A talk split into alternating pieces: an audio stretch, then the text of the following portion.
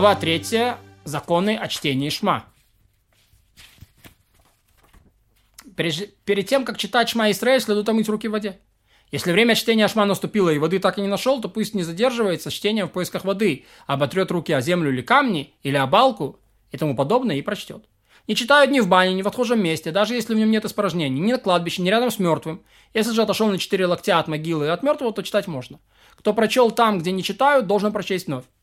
Можно читать рядом с новым отхожим местом, уже готовым, то есть туалетом, но еще не используем. Но не внутри, не внутри его. В новой бане можно читать прямо в ней. Например, было два помещения, одно из них предназначено для отхожего места, а, а, а втором сказал и это. В этом случае существует сомнение, предназначил он второе помещение под отхожее место или нет. И поэтому в нем не читает. Но кто прочел, заповедь выполнил. Если сказал это тоже, то под отхожее место предназначаются оба. И в них не читают.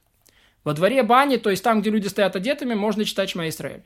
Не только Шма Исраэль, но и любые речи, связанные со святостью, запрещено произносить в бане и в отхожем месте, и даже на языке будни. И не только говорить, даже думать о вещах, связанных с Торой, запрещено в отхожем месте.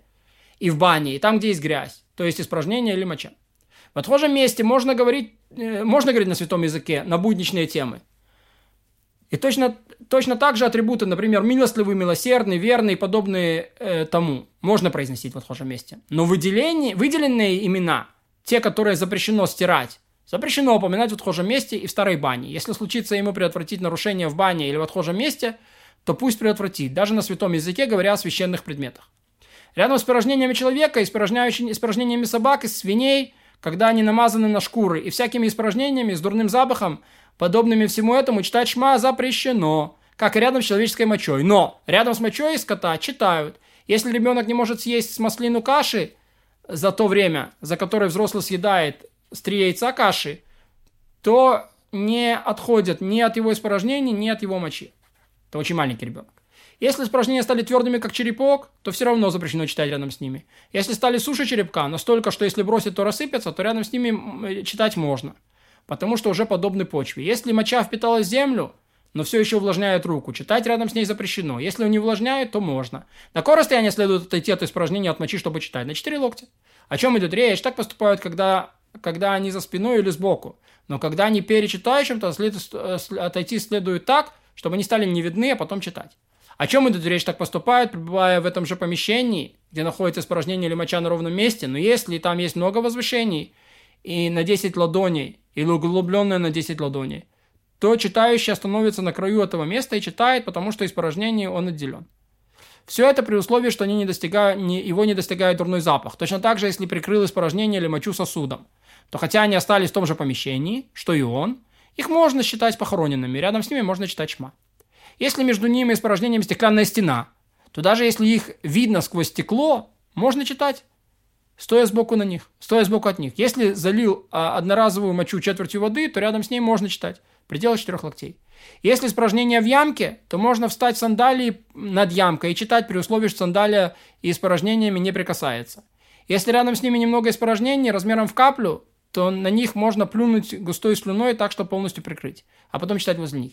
Если тело испачкано испражнениями, или если руки испачканы после отхожего места, то но не сдают запаха, потому что они лишь чуть-чуть испачканы, или потому что все высохло. Читать можно, потому что дурного запаха нет. Но если они были на своем месте, даже если не видны, когда стоит, но видны, когда сидит, то запрещено читать.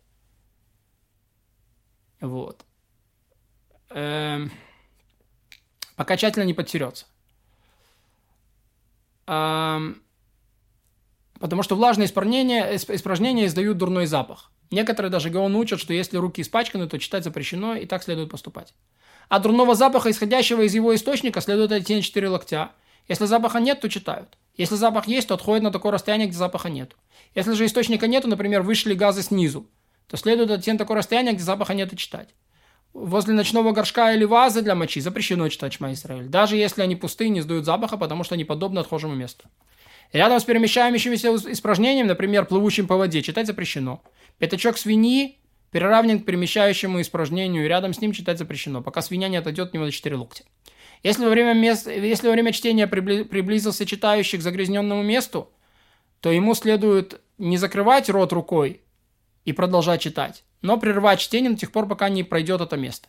И поэтому, если во время чтения вышли низом газа, пусть прервет чтение, пока не, пройдут, не пройдет зловоние, а потом продолжит. Также при произнесении слова то, слов Торы. Если же запах изошел из товарища, то прерывает чтение Шма Исраэль, но изучение Торы не прерывает. Если читал Шма Исраэль дома и усомнился, нет ли там испражнения или мочи, то читать можно. Если читал посреди помойки и усомнился, нет ли там испражнений, не читает. Пока не проверит, что помойка место заведомо грязное, но если усомнился, нет ли там мочи, то даже посреди помойки читать можно. А как запрещено читать рядом с порожнениями или мочой, пока не отойдет не читающий на четыре локтя, так запрещено читать против ноготы, пока не отвернется. Нельзя даже читать против ноготы нееврея или малолетнего, даже если между ними стоит стеклянная стена. Если видит, читать запрещено, пока не отвернется. Все женское тело – нагота. А поэтому пусть не смотрит на женское тело, когда читает, даже если это его жена. Если же ее тело открыто на ладонь, то пусть не читает рядом с ней.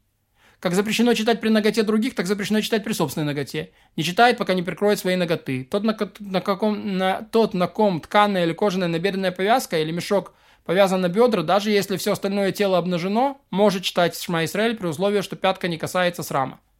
Если спал обнаженный под покрывалом, то плотно оборачивается покрывалом ниже сердца и читает, но не, оборач... но не оборачивается для чтения ниже шеи, Потому что тогда сердце видит срам, и получается, что будет он, что как будто он читает без набедренной повязки. Если двое спят под одним покрывалом, то обоим запрещено читать, даже если прикроется ниже сердца, пока покрывало не будет разделено и разделять их настолько, что тело одного перестанет касаться тела другого ниже пояса.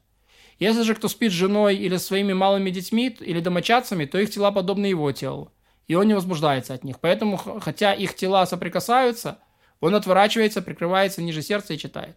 Доколе дети считаются малолетними в этом вопросе? Пока мальчику не исполнится 12 лет и один день, а девочке 11 лет и один день. И при этом их фигура станет такой же, как у взрослых. Наполнились груди, показались волосы. После этого не читает, пока между ними не будет покрывала. Но если у них еще не наполнились груди, показались волосы, то можно читать, прикасаясь телом, и не требуется прикрываться, пока мальчику не исполнится 13 лет и один день, а девочке 12 лет и один день.